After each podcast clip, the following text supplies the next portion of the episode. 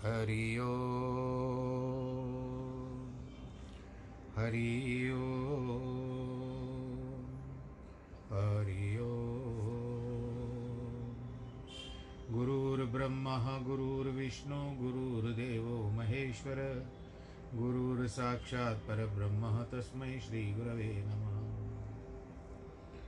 विघ्नेश्वराय, वरदाय, सुरप्रियाय, लम्बोदराय, सकलाय, जगद्दिताय।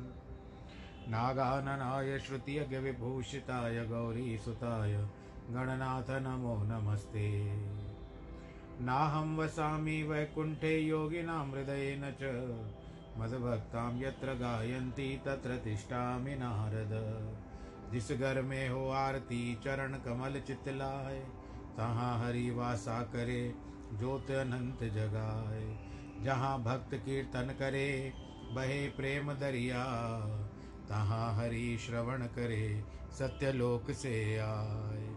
सब कुछ दीना आपने, भेंट करूँ क्या नाथ?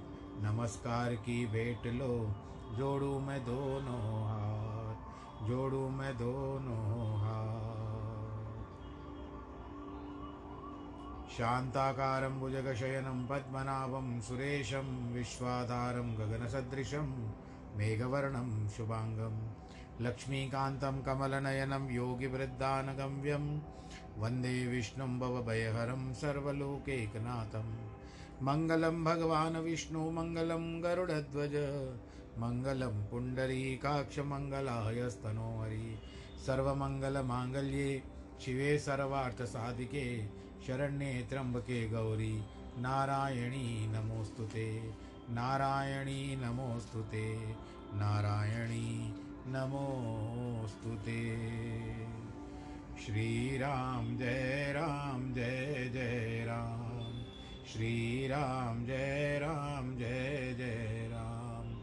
श्रीराम जय राम, जय जय राम। श्रीराम जय राम, जय जय राम। राम रमेति, रामेति।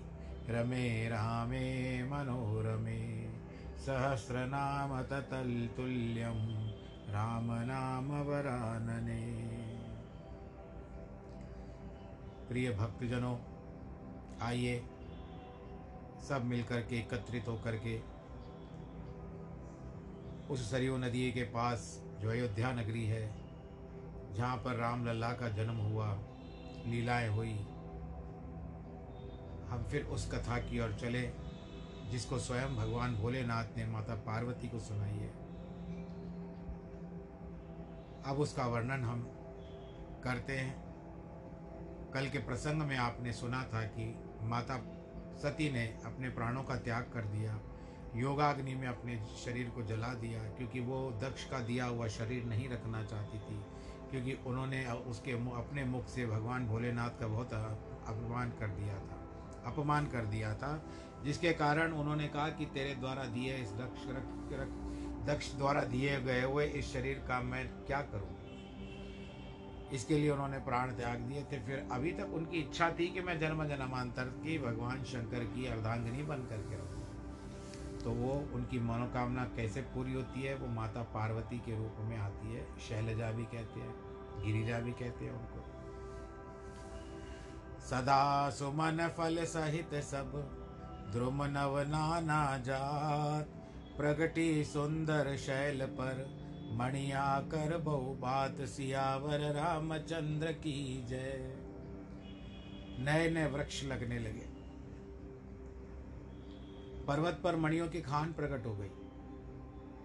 बहुत प्रकार से सब नदियाँ पवित्र जल बहने वाली हुई। और मृग भौरे सब प्रसन्न रहने लगे जब जीवों ने स्वाभाविक वैर छोड़ दिए, सब पर्वत पर आनंद करने लगे। सौ शैल गिरजाग्र आए, जिमग नर राम भक्त के पाए। नित नूतन मंगल ग्रह तासु, ब्रह्मादिक गावई यश गासु पार्वती के आने से हिमालय ऐसा शोभित हुआ जैसे मनुष्य राम भक्ति को पाकर शोभित होते हैं। उनके घर में नित्य नया मंगल होने लगा, जिसका यश ब्रह्म ब्रह्मादि भी गाते हैं। यह सुनकर के नारद जी आए, कौतुक से हिमालय के घर में गए। शैलजा ने बड़ा आदर किया, चरण धोकर उनको सुंदर आसन दिया। कल प्रसंग हो चुका है ये।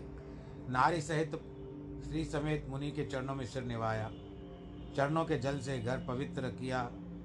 फिर कहते हैं कि त्रिकाल के सर्व तुम गति सर्वत्र तुम्हारी कहो सुतादि के दोष गुण मुनिवर हृदय विचार। हे नारद जी, महाराज, आप तीनों कालों को जानने वाले हो, समय को जानने वाले तुम्हारी गति भी सब स्थानों में है। इस मेरी कन्या के गुण दोष तो विचार करके बताइए। नारद जी हंसकर गंभीर व गोपल वाणी से कहते हैं, तुम्हारी पुत्री सब गुणों की खान है।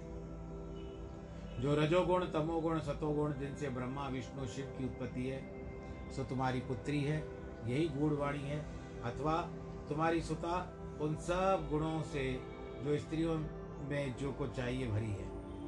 यह बिना ही श्रृंगार के स्वभाव से सुंदर शीलवती चतुर होगी नाम कवि लक्ष्मी सरस्वती भवानी होता है, या उमा अंबिका भवानी नाम होगा। यह जगत की उत्पत्ति आदि लक्षणों से सर्वथा संपन्न है। सदा अपने प्रिय को प्यारी है, इसका सौभाग्य सदा अचल रहेगा, इसी से माता पिता को भी यश मिलेगा।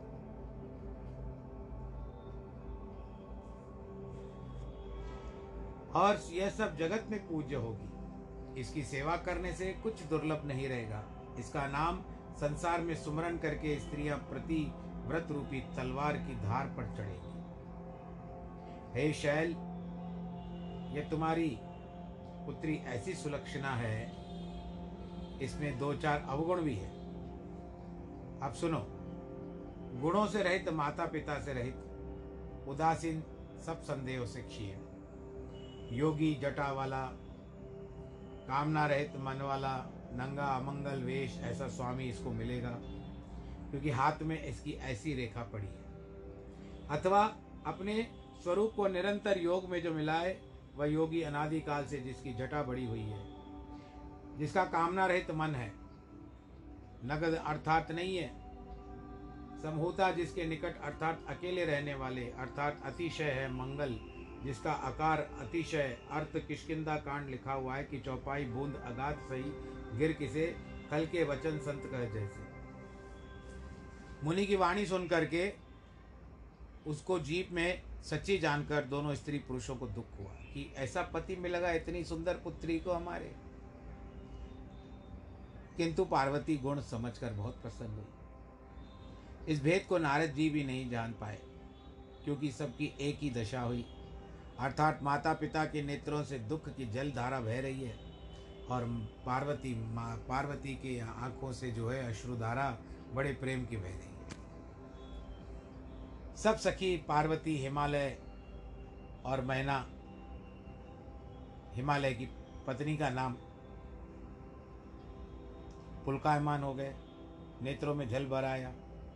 यही एक दशा है, रूप है। परंतु पार्वती वह दशा हर्ष की तथा औरों की और दुखी देखने लगी। नारद जी कहा कहा झूठा नहीं होता। पार्वती जी ने मन में विचार को पक्का कर लिया।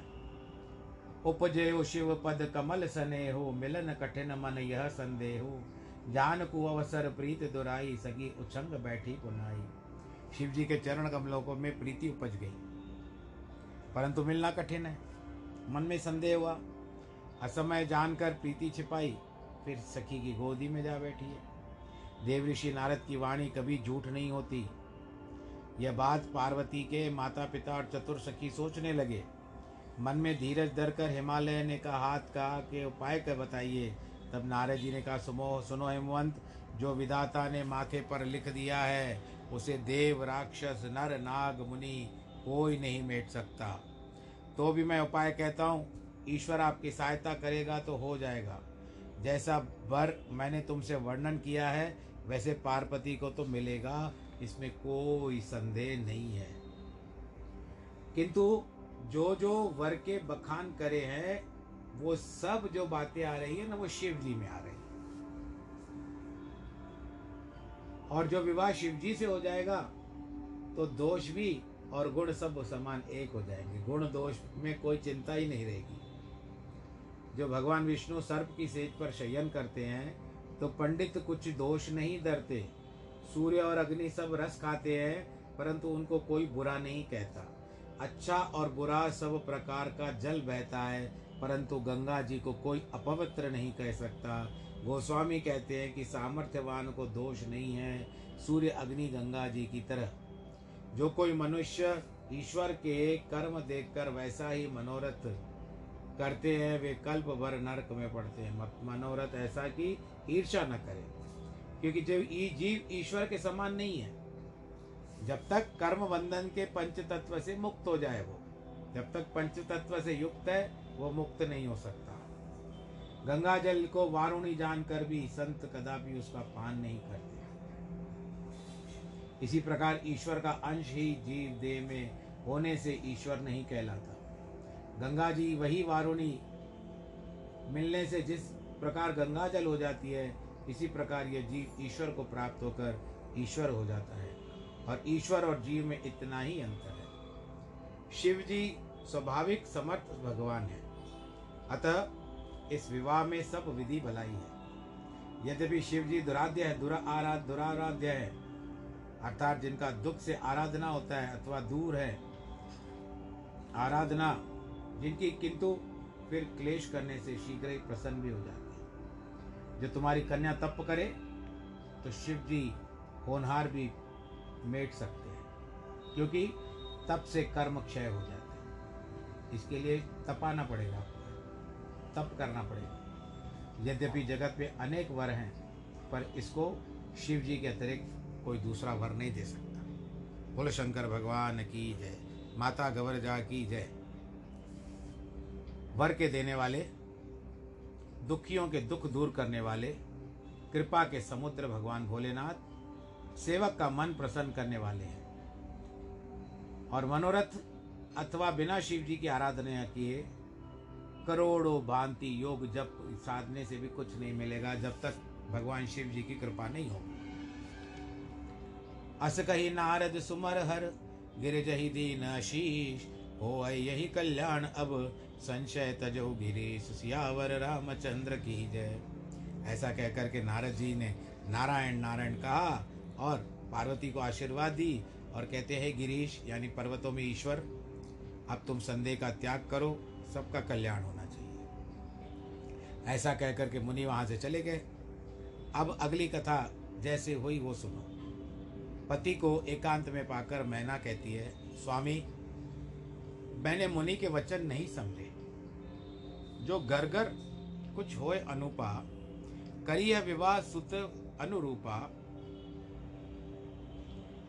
न तो कन्या वर रहे कुमारी, कंत उमा मम प्राण प्यारी।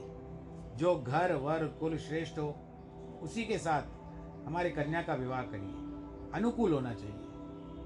नहीं तो चाहे बेटी भले कुंवारी रहे, पर मैं किसी ऐसे के साथ शादी नहीं करवाऊँगी अपने क्योंकि उमा मुझे प्राणों से भी प्यारी है। जो पार्वती के योग्य वर नहीं मिलेगा तो लोग कहेंगे, हिमालय सत्य ही मूर्ख है। सो, हे स्वामी, ऐसा विचार कर करिए कि फिर हमको पीछे पछताना ना पड़े। ऐसा कहकर मैना ने चरणों में रख दिया। तब हिमालय प्रीति पूर्वक बोले, चाहे चंद्रमा से आग निकले, पर नारद जी का वचन झूठ नहीं हो सकता, मैना। नारद जी जो कहते हैं, सत्यवाणी कहते हैं। हे प्यारी, अब सोच का त्याग करो, भगवान का स्मरण करो, जिन्होंने पार्वती को बनाया है, वे ही सब अच्छा करेंगे। बोलो, शंकर भगवान की अब तो तुम्हारी पुत्री के ऊपर स्नेह है तो जाकर ऐसी शिक्षा दो कि तप करे, जिससे शिवजी मिले और किसी उपाय से क्लेश नहीं मिटेगा। जो कोई हेतु अर्थात जगत की उत्पत्ति बीज सहित है, सो नारद के वचन के गर्भ में है अथवा नारद जी के वचन हेतु और गूढ़ता युक्त है। शिव जी सब सुंदर गुणों के समुद्र हैं। ऐसा विचार कर तुम सब पर संदेह का त्याग न करो। ईश्वर, शिव जी सब भांति कलंक रहे थे। वो है ईश्वर। मैना पति के वचन सुनकर के प्रसन्न हुई, पार्वती के पास गई। पार्वती को देख करके नेत्रों में जल भराया प्रीति से उसको गोद पे बिठा दिया। बारंबार हृदय से लगाती है। प्रेम के आंसुओं से गला भर रहा है, कुछ कहा नहीं जा रहा है। जगत की माता सब कुछ जानने वाली पार्वती, माता सुख को सुखदाई बानी बोलती है। सुनो माता, मैंने एक स्वप्न देखा है, जो तुमसे कहूँ। एक सुंदर गोरा श्रेष्ठ ब्राह्मण को यूँ उपदेश देती है। पार्वती, जाकर के तप करो। नारद जी ने जो कहा, वह सत्य का विचार करो। फिर तुम्हारे माता पिता भी यह मत अच्छा लगा है। तब सुख देने वाला है, दुख दोष नाश करने वाला है। सो मैया इससे तुम्हारी भी मत है और पिताजी का भी है। तप के बले तप के भले से ब्रह्मा संसार रचता है। तप से विष्णु जगत की रचना करते हैं। तप के बल से शिव जी संहार करते हैं। तप के बल से श्रेष्ठ पृथ्वी का बोझ उठाते हैं। हे पार्वती, क्या कहूँ? तप के आधार ही सारी सृष्टि है। ऐसे जीबे जी में जान करके तपस्या करो। वचन सुनते मैना बड़े अचंभे में आई। हिमालय को बुला करके स्वप्न सुनाया। माता पिता को बहुत प्रकार से समझाकर पार्वती प्रसन्न होकर के तप कर, चल, करने चली। माता ने जो कहा कि पुत्री, तप करने मत जा, तभी से माँ उमा नाम प्रसिद्ध हुआ। इसी कारण ओ माँ पद दिया है। प्यारे कुटुंबी पिता और माता सब व्याकुल हुए। बात, मुख से बात नहीं आई। वेद शिरा मुनि आए तब सबही कहा समझाए, पार्वती महिमा सुनत रहे प्रबोध नहीं जाए। मैं आपको फिर से वचन कर सुना देता हूँ कि मात पिता ही बहुविध समुझाई, चलो उमा तप हित हर्षाई, प्रिय परिवार पिता और माता, भय विकल सुख आव न बाता। माता पिता को बहुत प्रकार से समझाकर पार्वती प्रसन्न हो गई। तप करने चली तो माता ने कहा, ऊ, यानी हे पुत्री, माँ, तप करने मत जा। तब से माता का नाम उमा हो गया। वेद शिरा, मुनि आए, सबको समझाया, पार्वती जगत की माता है। पार्वती की महिमा सुनने से सबको ज्ञान हुआ।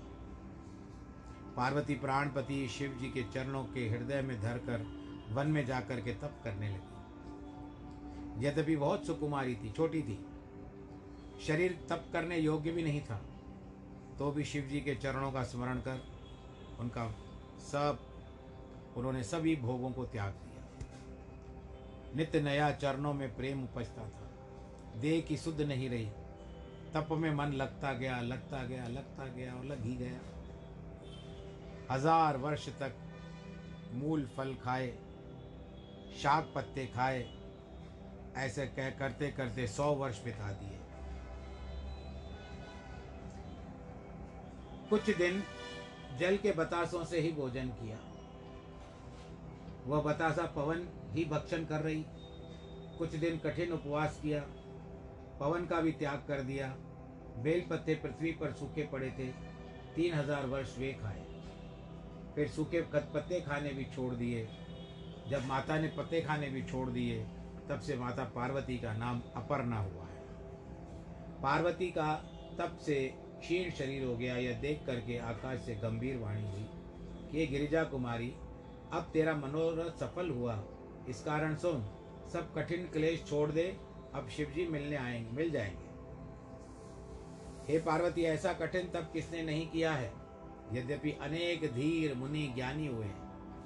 अब यह बर ब्रह्मा, ब्रह्म की श्रेष्ठ वाणी, मन में धरो, इसे सच्ची श्रद्धा और पवित्र जानो। जब ही तुम्हारे पिता बुलाने आए, तभी हट छोड़ करके चली जाना। जबकि तुमसे सात ऋषि मिले, तब इस वाणी का प्रमाण जानना। ब्रह्मा से उच्चारण की हुई इस आकाशवाणी को सुन करके पार्वती बहुत प्रसन्न हो गई। मैंने पार्वती का सुंदर चरित्र गाया। अब शिव जी का शोभायमान चरित्र सुनो। यह याग बल का बचा रहे हैं भरद्वाज जी। क्या कह रहे हैं? जब से सती ने जाकर के अपना प्राणों को त्याग दिया था, तब से शिव जी के मन में विशेष वैराग्य हो गया था। उस दिन से सदा राम नाम जपते और जहाँ जहाँ जाते राम का गुणानुवाद सुनते। चिदानंद सुख धाम शिव विगत मोह मदगाम विचर ही मही धर हृदय हर सकल लोक अभिराम सियावर रामचंद्र की जय। वे शिव जिनका आनंद सदा चैतन्य है। वे सुख के धाम है, एक विशेषकर दूर है। मोह, मद और काम जिनका वे हरि के हृदय में धारण करते हुए सती के योग में, वियोग में पृथ्वी पर घूम रहे थे। सो संपूर्ण लोकों के अभिराम अर्थात आनंद के रूप हैं। धरती पर शिव जी के विचरने का कारण यह कि सती के वियोग में सती का स्थल कैलाश पर देख करके स्मरण अधिक होता था। कहीं मुनियों का ज्ञान उपदेश करते थे, मुनियों को करते थे। कहीं आप राम के गुण बखान करते थे, यद्यपि कामना रहित है तो भी भगवान अर्थात शिव जी भक्त के विरह से दुखित है, क्योंकि सुजान है, अभी भी सती का दुख उनके हृदय से गया नहीं। इस प्रकार बहुत समय बीत गया। नित्य नई राम के चरणों में प्रीति होती बढ़ गई। नेम और प्रेम से शिव जी का देखा कि भक्ति की रेखा हृदय में अचल है। राम जो बड़े कृतज्ञ हैं, दयालु हैं, सो प्रकट हुए रूपशील के घर जिनका बड़ा तेज है।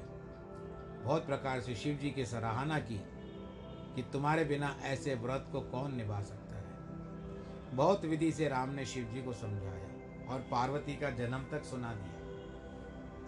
अति पवित्र पार्वती के कर्म विस्तार सहित भगवान से वर्णन कर दिए भगवान रामचंद्र जी ने और कहा, अब विनती मम सुनहु शिव, जो माँ पर निज ने हो जाए विवाह शैल जही यह मोहे मांगे देव अब हे शिव जी, मेरी विनती सुनो, जो मेरे ऊपर तुम्हारा नेह है तो जाकर पार्वती से विवाह कर दो और यह मेरी मांग है।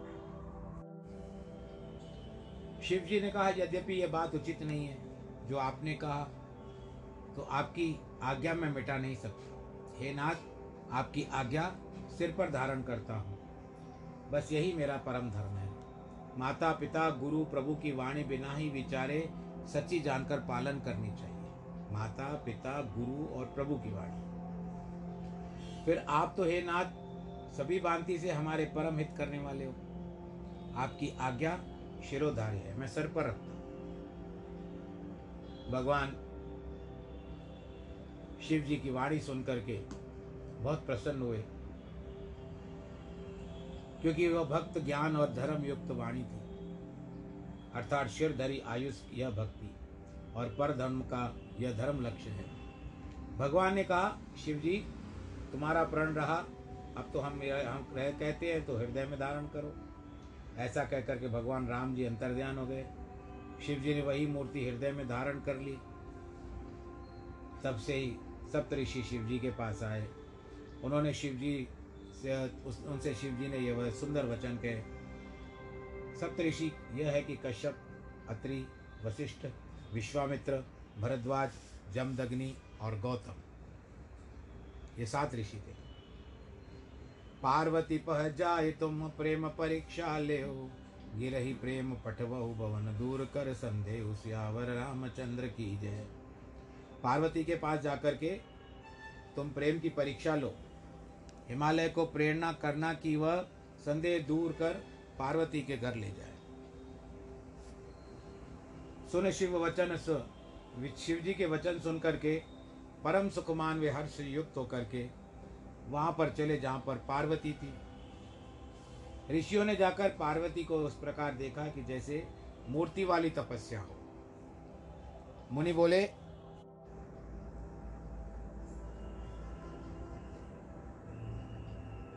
पार्वती, सुनो क्या कारण है जो तुम इतनी भारी तपस्या कर रही हो?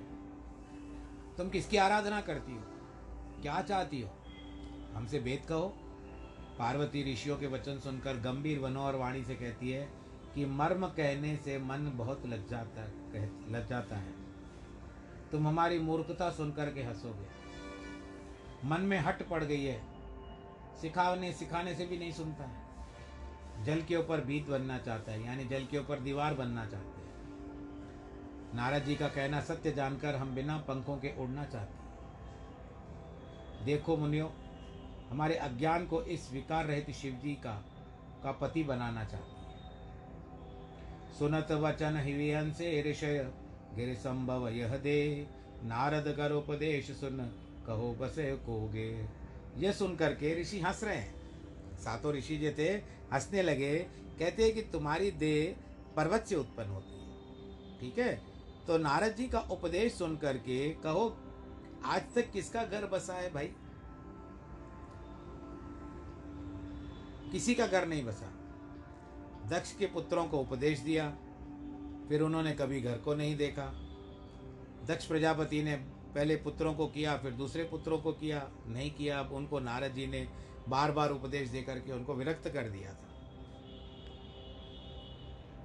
आखिर नारद जी को उन्होंने श्राप दे दिया कि तुम दो घड़ी से ऊपर एक जगह पर ठहर नहीं पाओ और ऐसा कहकर नारद जी को भिखारी कर दिया। और तुम क्या हो बताओ? तुमको भी कुछ ना कुछ फुसला करके गए। ऐसे नारद जी के कहने से बयान नहीं होता। बोलो, शंकर भगवान की जय। चित्रकेतु का घर भी नारद जी ने बिगाड़ दिया। यही दशा हिरण्याक्ष की भी करी।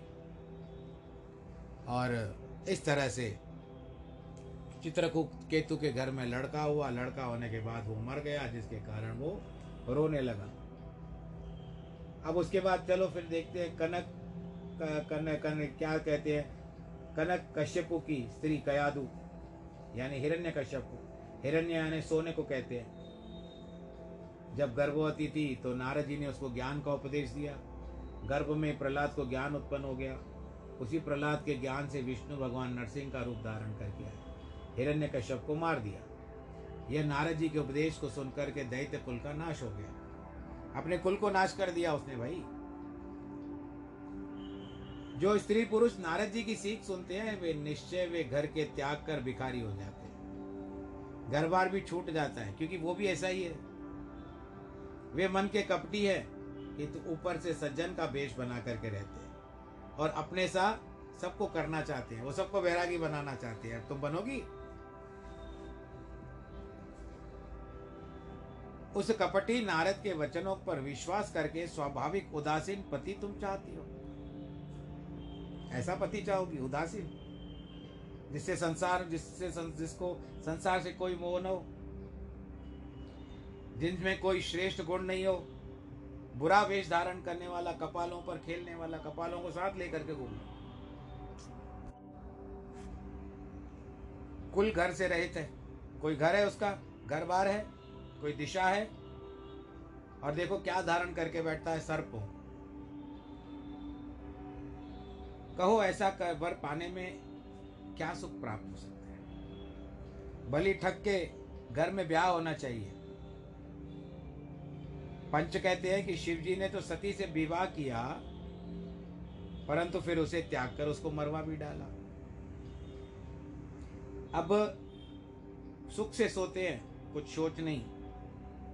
संसार में भीख मांग कर खाते हैं, वही स्वाभाविक अकेले रहने वाले घर में स्त्रियाँ ठहरती हैं, अर्थात नहीं ठहर सकती। अब भी हमारा मह कहना मानो, हम तुमको अच्छा वर विचारा है, अति सुंदर, पवित्र, सुखदायी, सुशील वेद, जिसके यश लीला गान करते हैं। दोषों से रहित संपूर्ण गुणों की राशि लक्ष्मी के पति विष्णु भगवान जो वैकुंठ में रहने वाले हैं ऐसा वर हम लाकर तुमको मिला देंगे। यह सुनकर के पार्वती ज़ोर ज़ोर से खिलखिला करके हंसने लगी। और क्या कहती है? सत्य कहोगे भवतन एहा, हट न छूटे छूटे बर देहा। कन को पुन पशाणते होई, जा रे हो सहज न परिहर सोई। हे मुनियो, तुमने सत्य कहा। यह शरीर पर्वत से उत्पन्न है। इसलिए हट नहीं छूटेगा। चाहे देह छूट जाए। सोना भी पत्थर भी, सोना भी पत्थर ही होता है। उसको कोई हज़ार बार जारे तो भी वह अपने स्वभाव को नहीं छोड़ता। या तो पत्थर को तोड़ो, तोड़ते जाओ, हज़ार बार मारो, टूटेगा नहीं। परंतु भले टूट जाएगा, पर अपना स्वभाव नहीं छोड़ेगा। नारद जी के वचन को मैं त्याग नहीं करूँगी।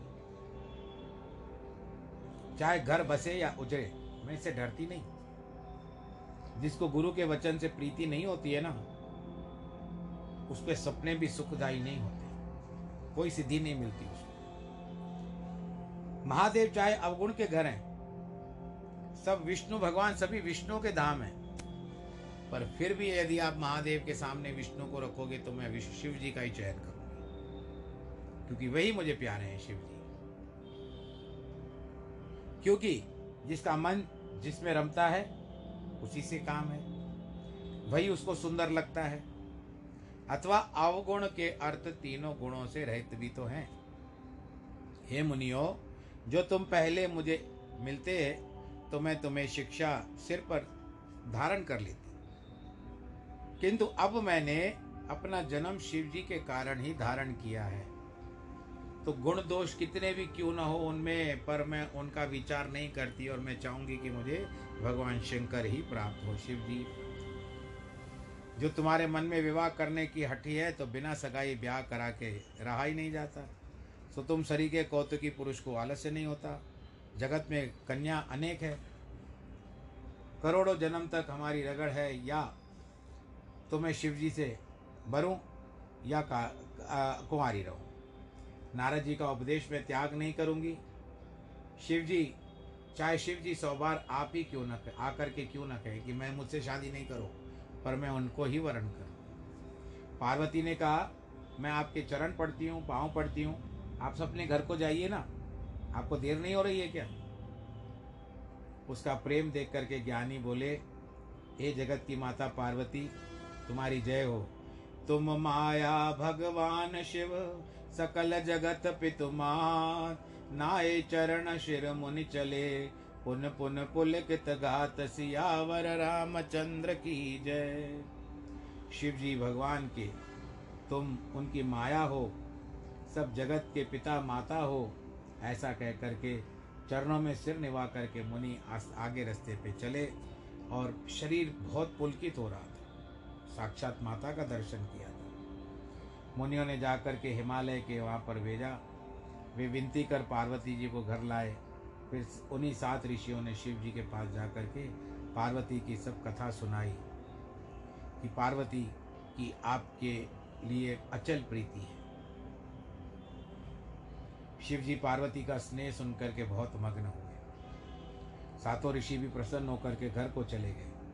तब शिव जी अपना मन स्थिर करके श्री रामचंद्र जी का ध्यान करने बोलो, सियावर रामचंद्र की उसी समय एक तारक नामक राक्षस उत्पन्न हुआ, जिसकी भुजाओं का बल और तेज अधिक था।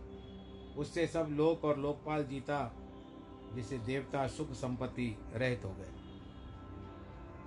अब वह बुढ़ापे रहित, मरण रहित, जिसको तो जीता नहीं जा सकता। देवता उससे लड़ाई कर करके हार गए। तब ब्रह्मा जी से जाकर के पुकारा। ब्रह्मा जी ने सब देवताओं को दुखी देखकर कहा कि सब सन कहा बुझाए विधि। धन जने धन तब होए। शंभु शुक्र संभुत सुत।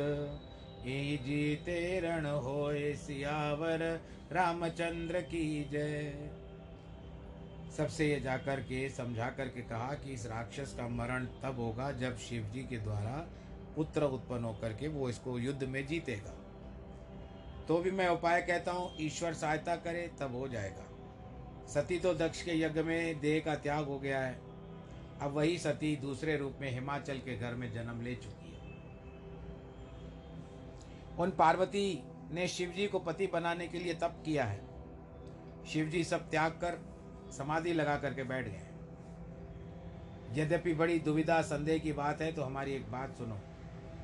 एक तो समाधि को छूटना कठिन और दूसरा छूटे तो काम का बचना कठिन है। यही दुविधा है।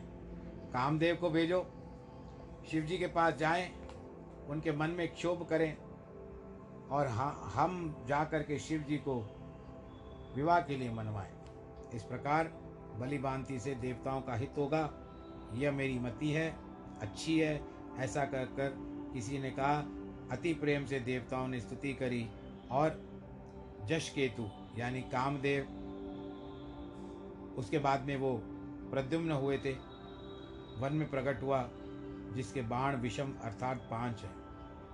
सुरन कही निज विपत तब, सुन मन की न विचार, शंभु विरोध न कुशल मोह विहंस कहे वह तब देवताओं ने अपनी विपत्ति कही। तब कामदेव ने सुनकर मन में विचार किया कि फिर हँसते हो कहते हैं कि शिव जी से विरोध करने से हमारा निश्चय मरण होगा भाई, हम तो मर जाएँगे। कामदेव पहले से ही कह रहे हैं। वह हमारी अपनी रक्षा और हमारी मृत्यु चाहते हैं। यानी देवताओं, हम भले मर जाएँ, पर आप जी जाओ। तो भी मैं तुम्हारा कार्य करूँगा। वेद कहता है, पराया भला करना धर्म है। पराया भला करने में जो शरीर का त्याग करता है, उसकी संत लोग भी बड़ी बड़ाई करते हैं। ऐसा कह करके सबको सिर निभा करके चला, हाथ में फूलों का धनुष धारण किया, अपनी सहाय सहित शर भी शर बाण को कहते हैं, और फूलों का धनुष बाण था, और वहाँ पर पहुँचते हैं। तब अपने प्रभाव का विस्तार किया। सब संसार को मन में वश से वन मन से वश किया। जब कामदेव ने क्रोध किया तो क्षण मात्र से सब वेद शास्त्रा की शास्त्रों की मर्यादा मिट गई। ब्रह्मचर्यवत, संयम, अनेक प्रकार के धीरज, धर्म, ज्ञान, विज्ञान, अच्छे आचरण, जप, योग, वैराग्य, डरता हुआ ज्ञान का कटक, सब भाग गया। ज्ञान अपने साधन सहित भाग गया। उसके योद्धा थे वे, समर भूमि से भाग गए। संयम आदि, सदग्रंथि रूपी पर्वत की कंदरा में छिप गए, गुफा में छिप गए अथवा अच्छे ग्रंथ उस समय पहाड़ों की खोज में जाकर के छिप गए खो में जाने क्या होनहार है? ईश्वर ही रखवार है। जगत में खलबली पड़ गई। एक माथ वाले पर तो सब लक्ष्य में है। अब तो माथ वाला माथ वाला कौन उत्पन्न हुआ है? जिसके कारण क्रोध करके कामदेव ने धनुष उठा लिया है। जे सजीव, जग चर अचर, नार पुरुष अस नाम ते निज निज मर्याद तज भय सकल वश काम सियावर रामचंद्र की है। जो प्राणी जगत में चर और अचर, नारी पुरुष नाम वाले हैं, वे अपनी अपनी मर्यादा को भूलकर कामदेव के वश में हो सबके मन में ऐसा काम की, ऐसे काम की चेष्टा हुई कि बेलों को देखकर वृक्षों की शाखाएँ झुक गई। नदी उमड़कर समुद्र की ओर चली। तालाब तलैये संगम करने लगी। जहाँ जड़ों की दशा वर्णन करी है, तब चैतन्य करणी कौन कहे? पशु, पक्षी, आकाश, जल, पृथ्वी के रहने वाले सब त्याग कर कामदेव के वश में हो गए। कोई है वही जो राम रचि राखा कामदेव के मत से सब लोग अंधे हो गए। चकई, चकवा, रात, दिन को नहीं देखते हैं। देवता, राक्षस, मनुष्य, किन्नर, यक्षो, गंधर्व, किन्नरा, इत्यम, सर्प, प्रेत, पिशाच, भूत, वेताला। इनकी दशा तो कुछ कहता ही नहीं, किंतु ये सदा के कामदेव के चेले हैं। सिद्ध पुरुष, वैराग्यवान और बड़े बड़े योगी मुनि भी उनके काम के वश होकर योग से वियोग हो गए, अर्थात योग छूट गया। भय काम वश योगीश तापस पामर, न की कहो कहे, देख ही चराचर नारिमय जो ब्रह्ममय देखत रहे अबला विलोक ही पुरुषमय जग पुरुष सब अबलामयम द्विदंड बारी ब्रह्मांड भीतर काम कृत कौतुक अयम। योगी और तपस्वी काम के वश में हो गए। नीचों की तो कौन कहे? वेदांत जानने वाले जगत को ब्रह्ममय देखते हैं। सर्वकिलम ब्रह्म इति श्रुते यह सर्व ब्रह्म ही। है वे स्थावर, जंगम सब श्री स्मय देखने लगे। स्त्रियाँ, संसार को पुरुष देखने लगी। और पुरुष विश्व भर में स्त्री रूप देखने लगे। दो घड़ी यही कौतुक होता रहा। किसी ने धीरज धारण नहीं किया, सबके सब कामदेव में लग गए। तो इस तरह से